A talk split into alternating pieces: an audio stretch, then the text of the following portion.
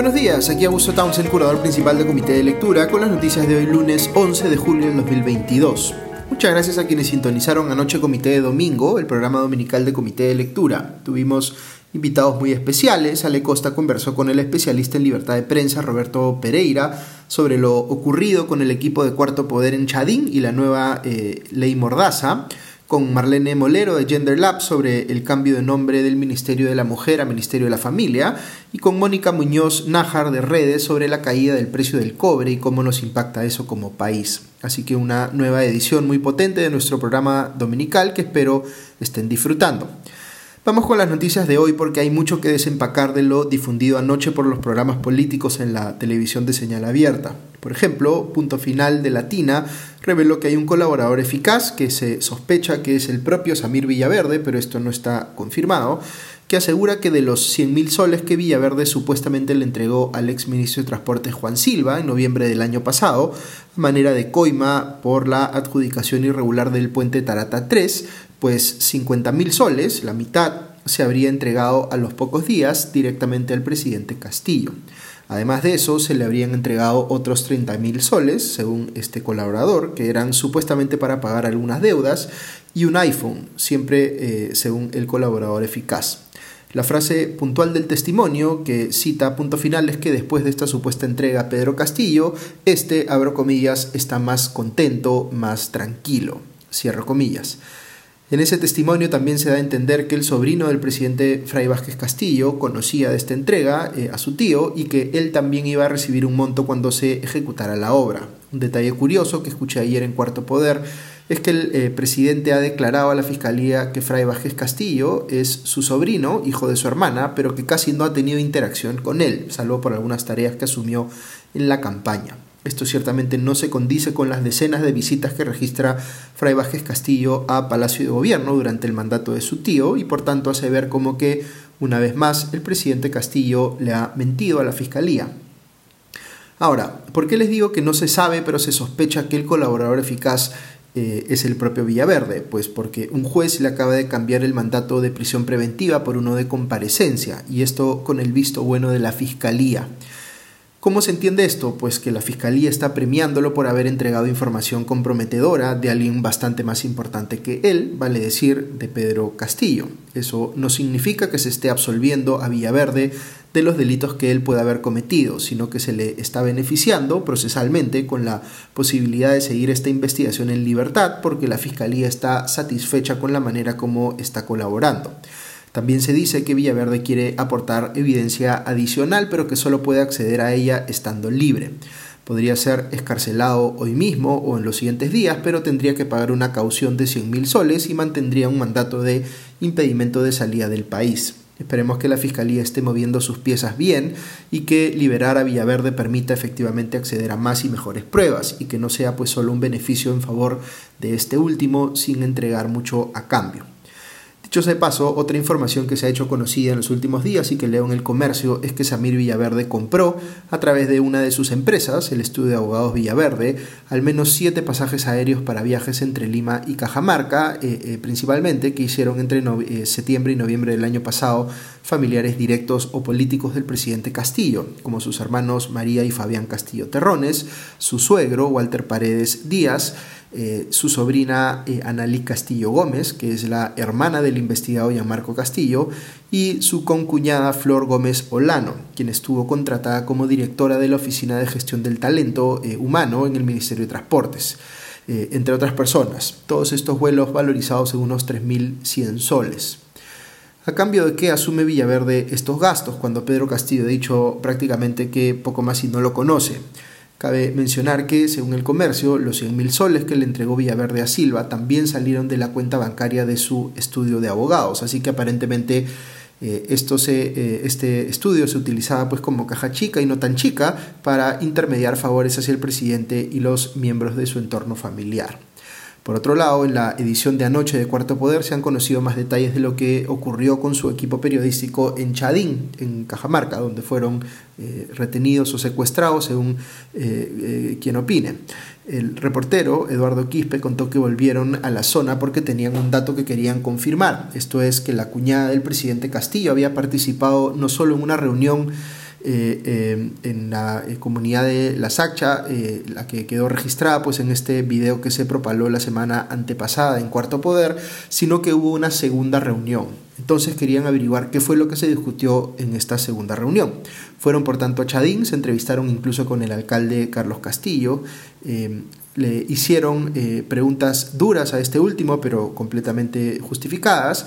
Este se incomodó y cuando eh, los periodistas le trasladaron al centro poblado, eh, se trasladaron, perdón, al centro poblado de La Palma, donde se realizó la segunda reunión sobre la cual habían ido a averiguar, ahí empezaron a toparse con la molestia de los residentes y terminaron siendo retenidos por los ronderos, quienes les quitaron su equipo periodístico y procedieron a borrar el material audiovisual registrado, aunque los periodistas eh, pudieron salvar una tarjeta de memoria y así eh, luego difundir pues algunas eh, tomas capturadas. Y ahí el alcalde Castillo le dice a Quispe, abro comillas, ahora hazte el machito, cierro comillas. Este es un alcalde que se ve en las imágenes manejando un vehículo, aun cuando tiene licencia revocada por haber sido detenido manejando ebrio y ha sido además denunciado por tenencia ilegal de armas, así que ya tiene, digamos, antecedentes penales. ¿Cómo se entiende lo que ha pasado entonces en Chadín? Les voy a dar mi interpretación. Algunas personas creen que los periodistas de Cuarto Poder eh, ofendieron de alguna manera a la comunidad campesina al ingresar a su territorio sin permiso, que fueron por tanto retenidos en ejercicio legítimo del poder jurisdiccional que tienen los ronderos, según el artículo 149 de la Constitución. Eh, estos les exigieron que se rectificaran, como puede hacer cualquier persona con un medio de comunicación que cree que ha propagado información falsa, y resuelto este tema, los dejaron ir. Es decir, no pasó nada fuera de lo ordinario o que pueda ser calificado de ilegal. Esta interpretación, sin embargo, hace agua por todos lados. Yo les doy la mía. Creo que todo esto empieza por una pretensión legítima de los residentes de Chadín que quieren agua y saneamiento en su comunidad. Nada que objetar ahí, sino al revés. Perfectamente puede uno empatizar con que se sientan postergados por un Estado que no les garantiza ese servicio básico. Pero en el momento en que Pedro Castillo llega a la presidencia, el alcalde de Chadín dice, ahora me toca a mí, y entra pues en contacto con la cuñada del presidente, Jennifer Paredes, quien conocía estos temas porque había trabajado en comités de licitación del distrito de Anguía, donde vivía pues con la pareja presidencial, siendo hija adoptiva de estos. Eh, Jennifer Paredes a su vez tenía el contacto con Hugo Espino Lucana, quien había eh, constituido pocos años antes una empresa de construcción e ingeniería, con lo cual decidieron poner todos esos contactos en acción para hacer una obra de agua y saneamiento. Lo que no tenemos como saber todavía es si hubo un acuerdo de entrega de coimas en favor del alcalde, digamos, o si lo único que buscaba este era beneficiarse políticamente frente a su electorado. Incluso si, eh, si asumimos que fue lo segundo, parece haber aquí un caso de tráfico de influencias, como les he comentado. Entonces el deseo de hacer la obra de agua y saneamiento es legítimo, pero la forma como se impulsó esta parece haber implicado la comisión de al menos un delito hace bien la prensa en exponer ese posible delito, aun cuando complique las pretensiones de esa comunidad de tener la obra de agua. Por supuesto que hace bien, estamos hablando de la hija adoptiva de la pareja presidencial, involucrada en posibles delitos. Está plenamente justificado el destape periodístico. Pero fíjense entonces, el que se haya puesto la luz sobre este hecho no solo dificulta la realización de la obra, sino que podría comprometer penalmente al alcalde de Chadín. Si él se sintiese inocente, bien podría haber enfrentado a la prensa y absuelto las dudas respecto de su participación en el caso. Pero vean lo que elige hacer. Siente que puede ampararse en el poder jurisdiccional que tienen las rondas para detener a estos periodistas, borrar el material registrado por ellos, amenazarlos para que difundan una rectificación que ellos no hubiesen hecho si no, eh, hubiesen creído que su vida corría eh, peligro, y encima les roban sus equipos. Si antes teníamos dudas de si el alcalde podía tener responsabilidad penal por cómo se había impulsado la obra, aquí sí no hay duda de que se han cometido delitos en la forma eh, como se trató a los periodistas. De todas maneras hubo hurto, aunque luego se devuelvan los eh, equipos, eh, o robo, según se califique si hubo violencia o no.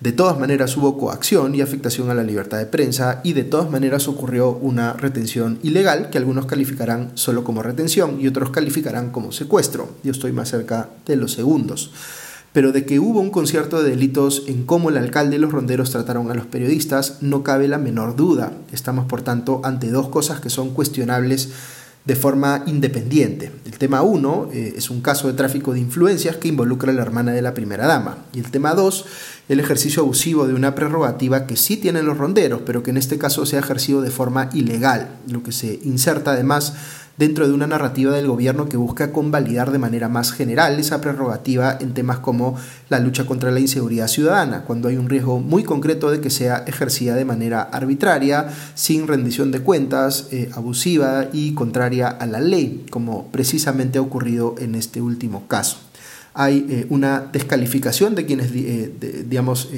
de parte de quienes están defendiendo hoy el accionar de los ronderos hacia quienes lo critican en el sentido de que los segundos son eh, ignorantes de los usos y costumbres de los ronderos. Uno siempre tiene que tomar este tipo de argumentos con eh, humildad, puesto que efectivamente puede uno ignorar mucho. Pero entre quienes están diciendo eso parece haber ignorancia respecto del derecho penal y los derechos fundamentales que deben ser protegidos incluso de esa prerrogativa jurisdiccional que tienen los ronderos. Eh, ignorancia que en algunos casos parece un intento deliberado de tapar esos delitos, porque eso es exactamente lo que parece haber querido hacer el alcalde con el apoyo de los ronderos en este caso, tapar delitos. En fin, se ha conocido más información sobre la empresa JJM Espino, Ingeniería y Construcción, del amigo de la hermana de la primera dama, eh, Hugo Espino Lucana. Según Cuarto Poder, la obra por más de 3 millones de soles que le fue adjudicada a esta empresa, eh, una escuela en Cajatambo, debió ser entregada en marzo de este año y aún no se acaba. De hecho, el programa reveló cómo buscaron obstaculizar la llegada del equipo periodístico a la zona, bloqueando la vía para que no pudieran ver el estado de la obra. También se ha conocido que la citada empresa tiene un solo trabajador, así que para todo efecto práctico es un cascarón, o como han dicho algunos medios, una empresa fantasma, que nadie sabe cómo pudo haber obtenido una licitación. Eh, consigna, dicho sea de paso, como sede una vivienda. Eh, el comercio ha revelado que eh, en el ahora famoso video de Jennifer Paredes en Chadín también se puede identificar a una amiga de esta última de nombre Susi Díaz Guamán, de 28 años, que parece que vive en Palacio de Gobierno porque sus ingresos no son registrados como visitante y que eh, algún tipo de trabajo oficial en Palacio debe tener, que por supuesto no conocíamos en detalle, porque resulta que le pagan 15 mil soles por, entre comillas, servicios de apoyo administrativo. También se ha hecho conocido que eh, Hugo Espino Lucana se ha reunido con el ministro de Vivienda, Gainer Alvarado, que tiene a su cargo la segunda cartera ministerial con más presupuesto de obras y que, sin embargo, ha venido pasando muy por debajo del radar. En fin, son tanto los frentes abiertos con posibles implicancias penales para el presidente Castillo y gente de su entorno inmediato que es difícil hacerle seguimiento a todo, pero eso es lo que va a tener que hacer este nuevo equipo especial de fiscales nombrado por la nueva fiscal de la Nación Patricia Benavides, que verá el caso del puente Tarata, otros casos de corrupción en el Ministerio de Transportes y Comunicaciones, las reuniones clandestinas en la Casa de Zarratea, eh, los casos de Bruno Pacheco y de Jennifer Paredes, entre otros, según leo en RPP. Son seis investigaciones en total vinculadas al presidente y su entorno que asumirá este nuevo equipo comandado por la fiscal Marita Barreto. Y hablando de gente aprovechándose indebidamente de su cargo, Punto Final denunció que el ministro de Defensa, José Gavidia, utilizó un avión de la Marina para eh, viajar a Huánuco con sus hijas de 11, 15 y 31 años en marzo pasado. Era un viaje oficial, pero un ministro no puede disponer de un avión del Estado para llevar a sus familiares, como si fuera suyo. Dice que lo hizo porque le tocaba la eh, tenencia eh, o la custodia de sus eh, hijas en esos días. no, le, no me corresponde a mí opinar sobre la relación entre Gavidia y sus hijas, pero en términos estrictamente legales, aprovecharse de un bien del Estado para un uso distinto al que le corresponde, para obtener así un beneficio privado, puede configurar el delito de peculado. Un tema más vinculado al Poder Ejecutivo es eh, el intento que ha desplegado el presidente Castillo de tomar control de la derrama magisterial, aparentemente para favorecer al sindicato al cual está asociado, el FENATE Perú. Pese a que la derrama es una entidad de derecho privado, eh, el gobierno ha emitido un decreto supremo por medio del cual busca cambiar la configuración de su directorio y que así el gobierno de turno tenga más poder para incidir en su conformación. Es una forma eh, oblicua de darle al FENATE Perú un acceso a dicha institución que no es coherente con su nivel de representatividad. Pero ya sabemos que una de las principales banderas personales del presidente Castillo es conseguir que el FENATE, que recordemos fue registrado apresuradamente, ni bien Castillo entró al poder, gracias al favor de su amigo el entonces ministro de Trabajo Iber Maraví. Eh, pues lo que se quiere aquí es que el FENATE desplace al SUTEP y se convierta en el principal sindicato magisterial del país. Recordemos que la derrama maneja mucho dinero, más de 3 mil millones de soles, porque es el fondo que administra los aportes previsionales de los docentes. Sobre el Congreso, la presidenta de este poder del Estado, Mari Carmen Alba, tuvo una declaración pública muy desafortunada en la cual dijo que trabaja por igual para, entre comillas, blancos e indios, como si esa fuera pues la dicotomía que nos define como país. Alba luego ha dicho que su comentario ha sido sacado de contexto, pero yo les daría el siguiente contexto. Cada vez que la situación del presidente Castillo o de gente de su entorno inmediato se complica, por nuevas averiguaciones periodísticas o fiscales, aparece pues la presidenta del Congreso o algún otro parlamentario de oposición haciendo un comentario como este, que lo único que hace es recordarle a la gente por qué el Congreso tiene mayor desaprobación que el gobierno, y en la práctica le dan pues un respiro al presidente al distraer la atención de todas las denuncias en su contra. De verdad que Alba parece ser, por momentos, la herramienta más efectiva de la estrategia de defensa del presidente Castillo. Y una última noticia que menciono muy rápidamente, Panorama ha revelado que eh, el congresista de Acción Popular Wilson Soto plagió su tesis de abogado con tal descaro además que ni siquiera le cambió el título. ¿En qué universidad pudo hacer esto? Pues en la Universidad César Vallejo, la misma en la que eh, digamos, se ha denunciado el caso de plagio de la tesis de maestría de la pareja presidencial. Muy bien, eso es todo por hoy. Eh, no me ha alcanzado el tiempo para entrar en los temas internacionales, pero ya mañana vuelvo con eso. Hay que estar atentos a lo que está ocurriendo en Sri Lanka, que es bien eh, complejo. Seguramente mañana Farid lo va a explicar en mayor detalle. Espero que tengan buen día y una buena semana y ya nos escuchamos pronto. Adiós.